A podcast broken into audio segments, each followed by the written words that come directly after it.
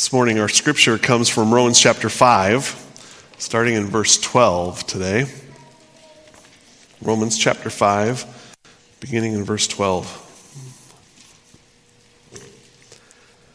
Therefore, just as sin came into the world through one man, and death through sin, and so death spread to all men because all sinned. For sin indeed was in the world before the law was given, but sin is not counted where there is no law. Yet death reigned from Adam to Moses, even over those whose sinning was not like the transgression of Adam, who was the type of the one who was to come. But the free gift is not like the trespass. For if many died through one man's trespass, much more have the grace of God and the free gift by the grace of that one man, Jesus Christ, abounded for many. The free gift is not like the result of that one man's sin. For the judgment following one trespass brought condemnation, but the free gift following many trespasses brought justification. For if because of one man's trespass death reigned through that one man, much more will those who receive the abundance of grace and the free gift of righteousness reign in life through the one man, Jesus Christ. Therefore, as one trespass led to condemnation for all men, so one act of righteousness leads to justification and life for all men. For as by the one man's disobedience the many were made sinners, so by the one man's obedience the many will be made righteous. Now the law came in to increase the trespass, but where sin increased, grace abounded all the more, so that as sin reigned in death, grace might also reign through righteousness, leading to eternal life through Jesus Christ our Lord. This is the word of the Lord.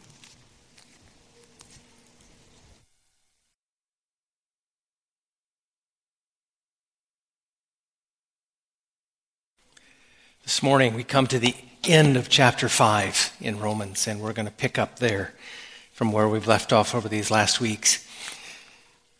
It's important, I think, for us to stop a minute and see where we're headed in Romans because chapter 5, this particular section, which in fact is probably one of the most difficult sections of Romans to get your head around. And so we're going to spend several weeks here in these verses. But this comes to the end of Paul's um, discourse on justification, on how to be reconciled to God. And it comes through the justifying grace of God through faith a righteousness, receiving a righteousness from God outside of us. Um, and God declares us just because of that righteous covering, that righteous work of another, Christ. And so we come to the end of the section when we come to the end of chapter 5. And then we pick up in chapters 6 through 8 the subject of sanctification. And as we've talked often, Salvation is a work of God. It is justification, a moment in time. We've made right with God. We're reconciled to Him. Then He begins at that moment to sanctify us, to, to make us more and more like Christ until one day we will be fully like Him. We will glorified and have a new body in a new heaven and a new earth. That's all the work of salvation. And so Paul's moving now from justification to sanctification. Now, why, the reason I share that is because you need to see the picture, but, but a more important reason there are two words or two two kind of clauses that I want you to keep in your mind, and hopefully you already have them there because of where we've been in the first part of Romans.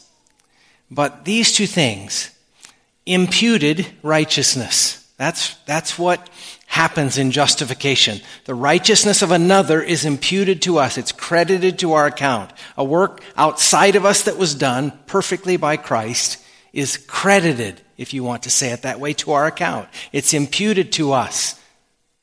It's given to us, but it, but it resides outside of us before we get it. It's something another accomplished for us. That's imputed righteousness. And that is the grounds by which God justifies us and reconciles us to himself. Imputed righteousness. Keep it in mind. We're going to come to it. In fact, that's that's really the picture that we see in chapter 5 as we come to the end now. A beautiful picture of what it imputed righteousness is. And we're going to come to that. But there's another, another clause you want to keep in mind, and that is imparted righteousness. imparted righteousness. Imparted righteousness is what happens at the moment we are reconciled to God. At the moment that the righteousness of Christ is credited to our account, um, that we are justified and reconciled because of that, on the basis of that, that's important to remember. We are justified on the basis of imputed righteousness, the imputed righteousness of another credited to our account. But at that very moment, the Holy Spirit enters into our life.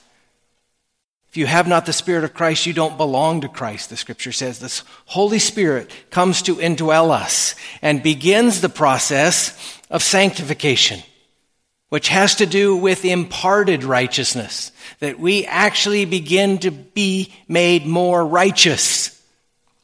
And we've said it often and we say it again so that you are, are, warned again. You never can throw off imputed righteousness and say, Oh, I don't need that anymore because I have enough imparted righteousness that I can stand before my God. That is, that is foolishness. You can't. You never, you never will have enough imparted righteousness this side of glorification to um, stand before God. So don't mix those two things up. As we move from chapter 5 at the end to chapter 6 through 8, we're, we're talking about two different things, two distinct works of God. One has to do with imputed, one has to do with imparted. Now, I say that because I want you to see how important it is as we move into chapter 5 and see the picture, the beautiful picture. Young people, if you're here today, the picture in chapter 5, though it's, it takes some work to get your head around all of it, the picture is a wonderful picture of what it means when we talk about that word imputed righteousness. The work of another credited to us. And it, it is in verse 14 that I want you to look now, just quickly, because what we're going to do is we're going to take a panoramic kind of aerial view of these, of these verses. We'll get into the specific, specifics later and look at them specifically, but we're going to look at an overview of it. And so I, to do that, look at verse 14 this morning and look what it says there to us.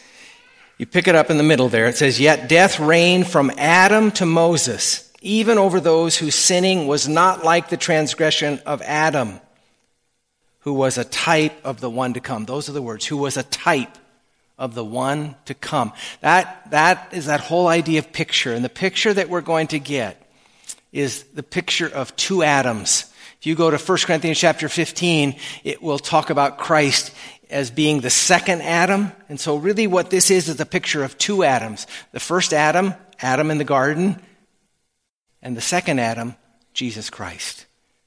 Here it doesn't talk about a second Adam, it just says Adam and Christ. It, it contrasts those two. And what a type is, is a contrasting.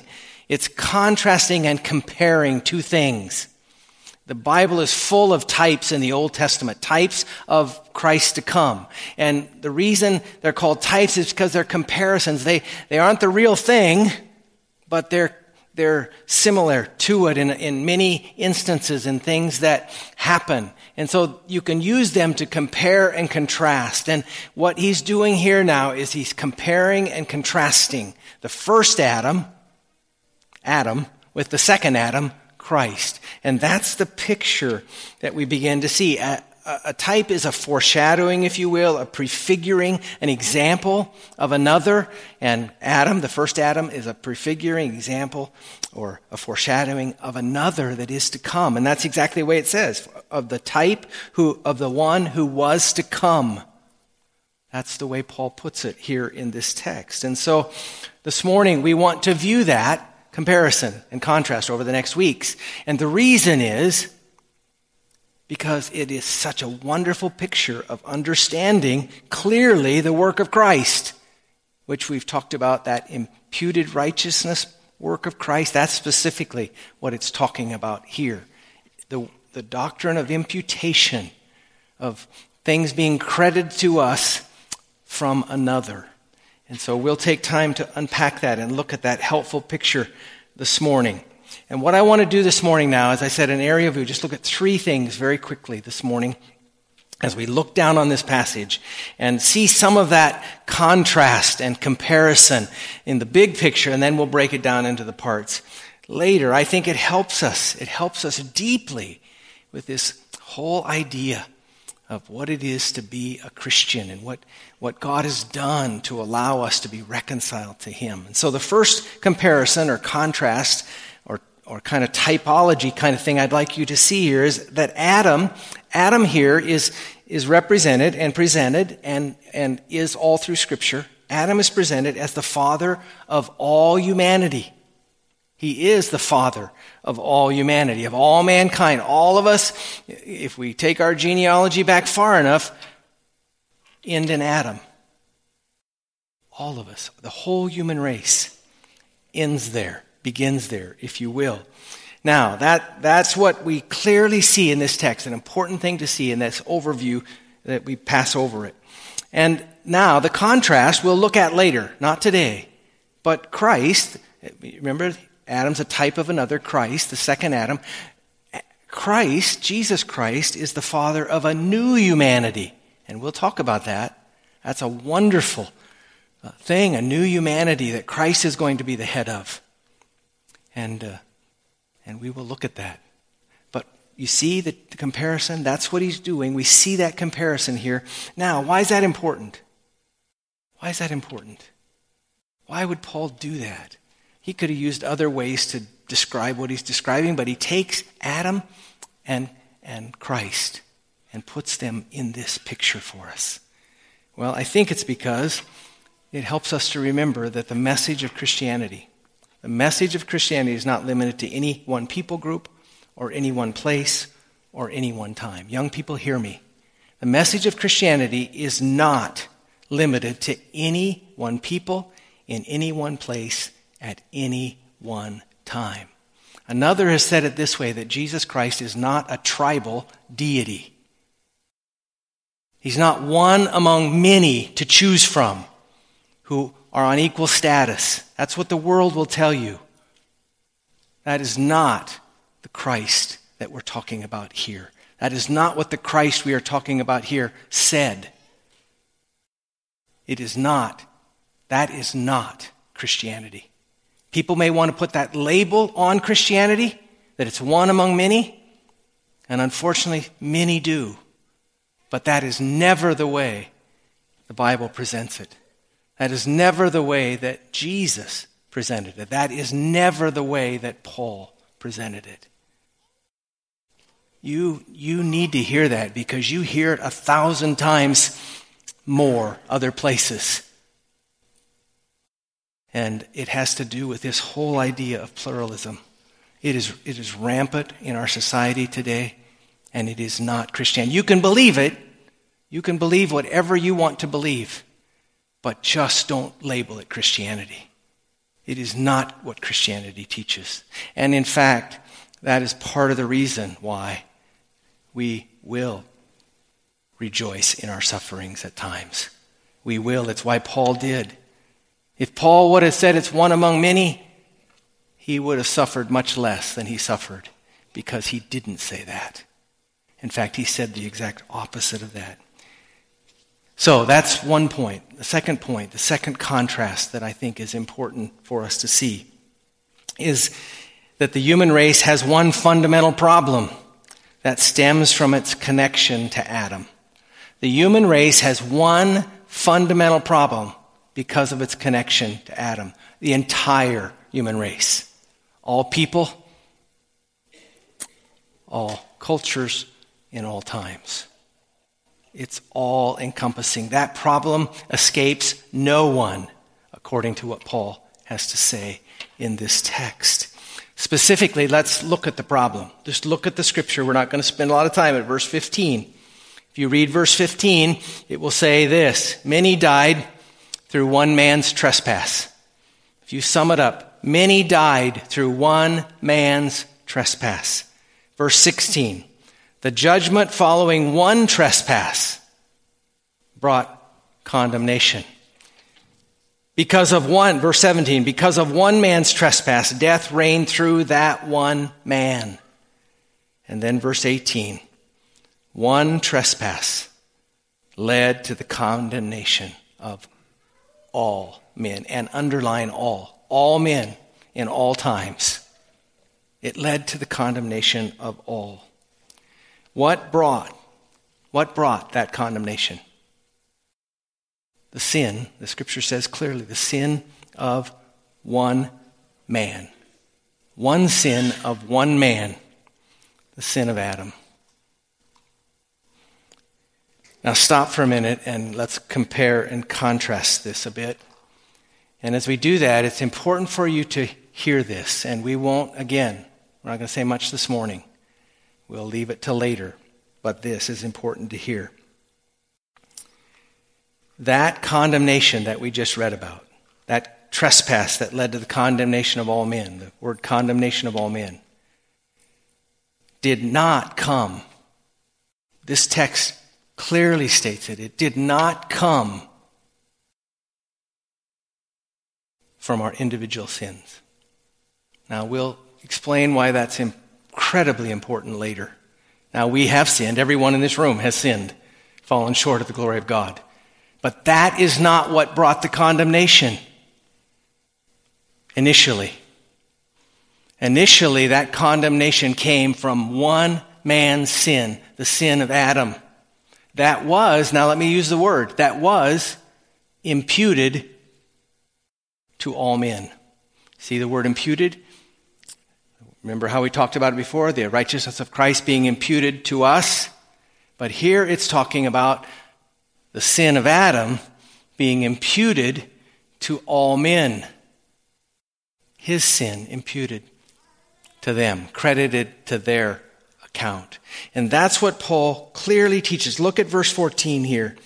Again, we'll come back and, and, uh, and talk about this later. But um,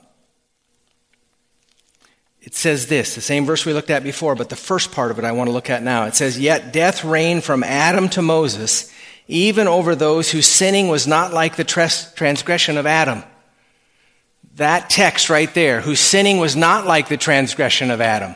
That is speaking to the fact that, that the, the initial condemnation does not come from our own individual sins that we have committed. There's not, again, one in this room who hasn't committed sin. But the initial, the initial condemnation that it talks about in this text does not come from those sins. That's what it means when it says, was not like the sin of Adam. Again, hold that. We'll come back to it. But as we move on in this, we want to, to look now, as what we've already said, the contrast. Imputed sin from Adam, imputed righteousness from Christ. Look at verse 18 of the text again as we look at the big picture. Therefore, this, is, this is, says it as succinctly as it can say it. Therefore, as one trespass Whose trespass? Trespass of Adam, Adam's sin, as therefore as one trespass led to condemnation for all men. All men. So one act of righteousness, whose righteousness? Christ. So one act of righteousness leads to justification and life for all men. You see that, that double imputation, if you will? Adam's sin is imputed to men, and Christ's righteousness is imputed to men. It is showing the contrast, the comparison of imputation in this text. It really is the foundation for the doctrine of original sin. That's what we're talking about here, the doctrine of original sin. And it can be hard to understand. Maybe not so hard to understand what I've just said might not be so hard to understand, but at another level, it's hard sometimes to, maybe the word to say swallow. That's maybe a better way. It's not so hard to understand, but at times it's hard to swallow. It's hard to accept it. It's hard to, to think that my condemnation is because of the sin of Adam. So, how is that explained? Some have made attempts to do that. I'm not sure you fully can, but that's what Scripture teaches. Again, go back to the text. Therefore, as one trespass led to condemnation for all men. That's what it says. Adam's sin was imputed to man. Doctrine of original sin. But some have made some attempts to try to explain it. Let me give you a couple quickly here. And uh, this is how the theologians would try to explain it. First of all, they have a realistic view. They would call it the realistic view of how that happened, why that occurred, why what Paul said happened. We're not here debating what Paul said and what he taught. He taught that. But they're trying to explain how could it be for those who are having a hard time swallowing it. One of the ways is the realistic view. Now, in Adam, we've already said, in, the, in Adam was the whole of human nature. When he acted, we were united to him by our seed from him and therefore acted with him. That's one of the view. That's what the realistic view is. In other words, because our seed ultimately comes from Adam, the seed of Adam to all men, when Adam sinned, our seed was in him, and so we sinned in Adam. That's the realistic view that some would use. And the text they would use is Hebrews chapter 7. We aren't going to take a lot of time in Hebrews chapter 7, but if you have your Bibles, you can turn there quickly. But here's the story of Abraham and Melchizedek. And as they meet one another, Abraham gives an offering to Melchizedek. And then something unique is said at the end of that text in chapter 7, if you go down to verse 9 and 10. An interesting thing is said, and this is, this is where they get the connection of the realistic view from Scripture. We don't want to say more than it says, but this is what it says. In verse 9, it says, One might even say that Levi himself, Levi was the great grandson of Abraham. Levi was of the uh, tribe of priests. They were the priestly tribe of Israel. And Levi was the head of that priestly tribe. And Levi, early on in this these verses, we didn't read it all, but Levi is told to have received tithes. In other words, he received tithes because he was the head of the priestly order, and therefore the priestly order received the tithes from the people. But then it says this. Now, keep all that in mind. It says, one might even say that Levi himself, who receives tithes, no problem, he's the priest. Tithes come to the priest, come to the temple, come to the tabernacle. Pay, now it says, one might even say that Levi himself, who receives tithes, paid tithes. That's the part that's hard because it says paid tithes through Abraham. And then it says this For he was still in the loins of his ancestor when Melchizedek met him. In other words, Abraham gave tithes to Melchizedek. And here it says Levi, who lived a long time after Melchizedek, gave tithes to Melchizedek. How did he do it? And the scripture says he did it when Abraham did it because he's in the loins of Abraham. In other words, Abraham's seed flows down to Levi. Again, the idea that, that this whole idea of original sin flows in that order to us, to all men, because of one man's trespasses. Now, again, that's as far as we can take that text, but it comes out of Scripture. The other view, the view that's probably more widely talked about and held in Scripture, is called the um, representative view. In other words, the representative view that God construed um, Adam as the federal head and representative of the human race. He was declared that a covenant, theologian was talking about the covenant with Adam. And the covenant with Adam, it, it goes like this. If, if Adam would have not sinned in the garden when he was tempted, if Adam had not fallen into sin, he ultimately would have been confirmed in righteousness. And as the head of, of all, the whole would have been confirmed in righteousness. We would have been confirmed in righteousness. That's the way the picture of that goes. But we know that he didn't. He didn't resist the temptation. He failed. He sinned. And so that sin then again, because he's the federal head, is passed on to his posterity. So, here again, issue of accepting that, accepting the realistic view or the representative view, the federal view, that he was the head, he was our representative. We, we have something inside us, don't we? We have something inside us that wants to rise up and say, okay, but I, I'll be my own representative, thank you. I don't need somebody else to stand in my stead. That's kind of our individualism, isn't it? Maybe even more prevalent where we live than other places. Certainly is in our culture more than other cultures. They would understand this much better than we can understand it. Not in our mind understand it, but in our hearts understand it. But I, I grant it, some of that rises up in me. But think about it a moment. God chose the representative. God chose, I think, the best representative, because that's what R.C. Sproul would tell us. He chose the best to represent. He chose one who didn't have um, the weaknesses that we have now. You, th- you think about that. How well have you done being that representative? How well? But Adam was chosen by God to be the representative. That's what Scripture teaches.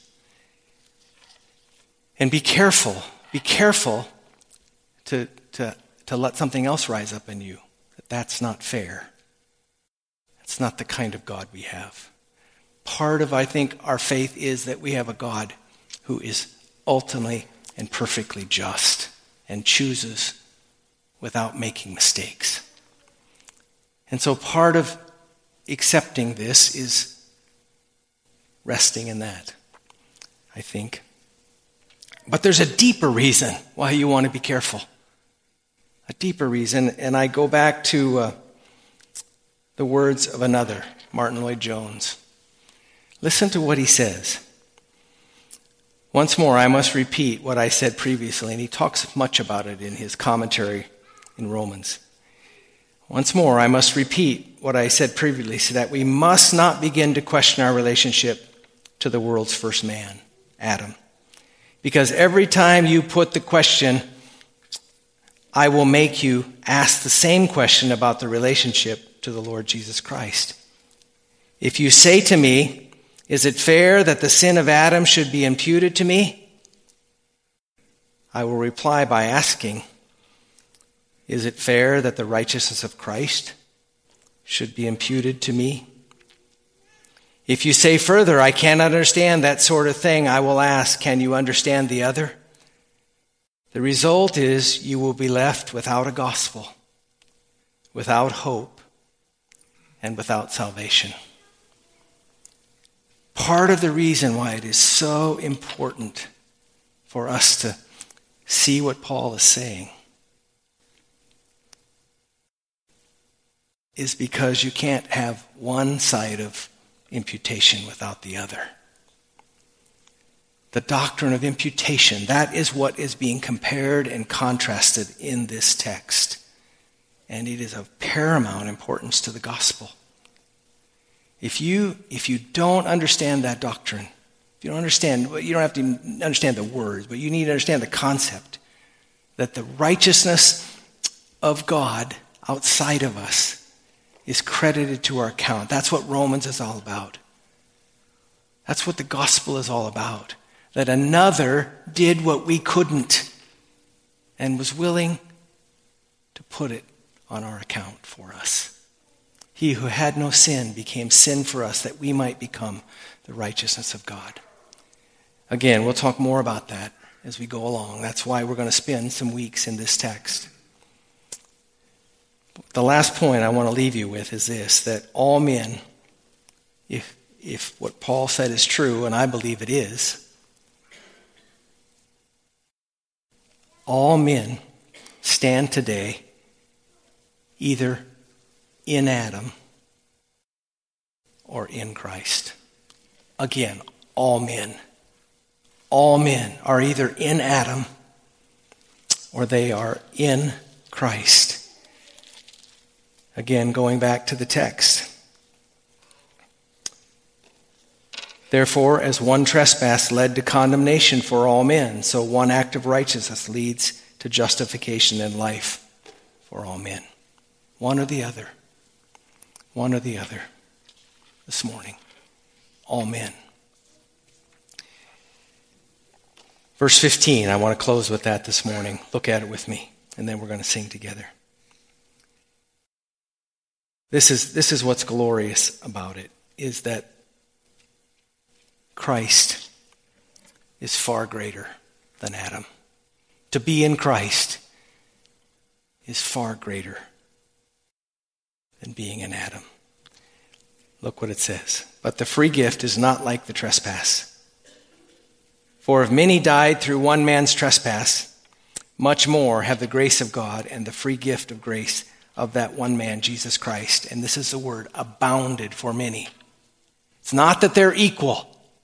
One is here and this one kind of cancels out this one. In other words, we are in the sin of Adam and this one cancels out all that. It, it doesn't just get us back to zero. It doesn't get us back to neutral, but it abounds for us. And we'll talk about that. The abounding grace of God, the grace of God, the imputation of the righteousness from Christ to us abounds to us. It is a glorious thing. That's why Paul was not ashamed of the gospel, for it's the power of God to salvation to everyone who believes, because all men need it. One of the things this morning, and we're going to close, I'd like the worship team to come, and as they're coming, let me introduce what we're going to sing. There's a song that we sing, and I'm grateful. I, I don't, I don't fully know how to express how grateful I am to Matthew and how he's led the worship team and all of them and the selections that they made. I don't know how many times this morning in the songs you taught, heard the word death is overcome. Uh, there were two or three of the songs talked about death being overcome.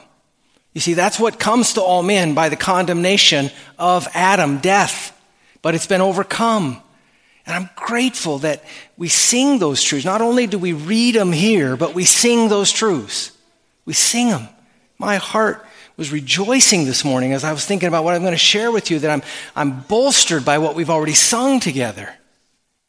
And then as I was preparing this week, this song came to me. We're going to close with it. Listen, come, behold the wondrous mystery. Is, is it a mystery to you what I've talked about? How that can be? The One's sin is imputed to us and one's righteousness. If that's not a mystery to you, I, I, I, don't, I can't help you, I guess. I mean, it's a mystery.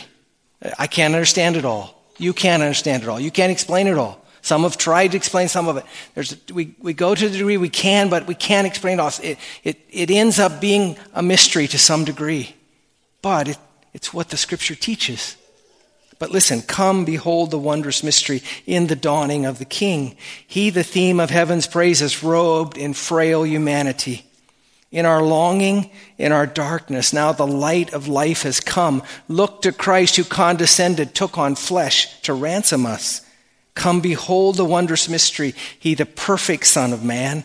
In his living, in his suffering, never trace nor stain of sin. That's why he could have a righteousness for us because there was no stain of sin. The first Adam failed. He was not confirmed in righteousness. The second Adam, the last Adam, because there's no other Adam to come, succeeded. We don't need any other Adam to come because he did not have a trace of sin in his life or his death and therefore has a righteousness. But then this line, see, this is what I hope comes out of this the picture. See the true and better Adam come to save the hellbound man. The true and better Adam. That's what these verses are about. Let's stand and sing together.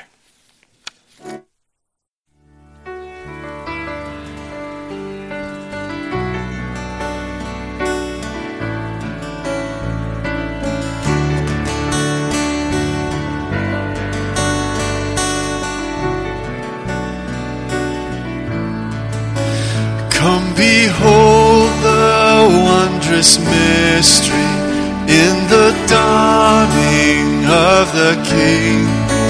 He, the theme of heaven's praises, robed in frail humanity.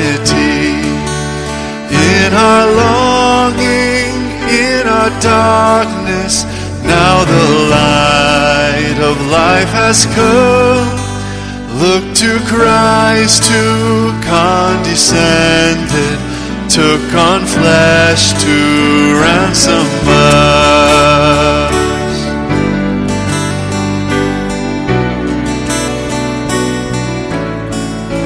Come behold the wondrous mystery, He the perfect Son of Man. In His living, in His suffering, neither trace nor stain of sin. See the true and better Adam come to save the hellbound man. Christ the great and sure fulfillment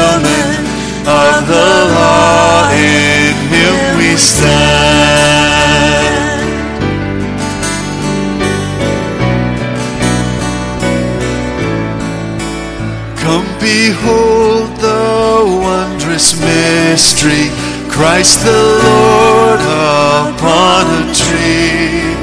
In the stead of ruined sinners hangs the Lamb in victory. See the price of our redemption. See the Father's plan unfold, sons to glory, grace unmeasured, love untold.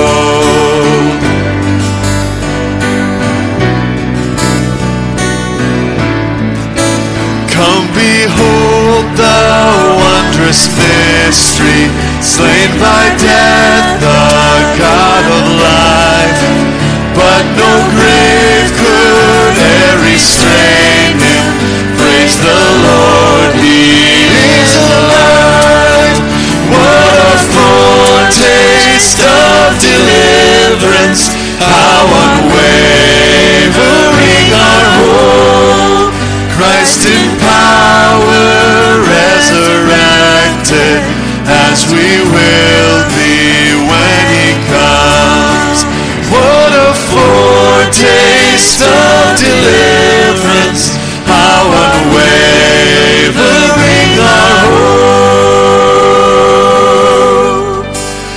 Christ in power resurrected, as we will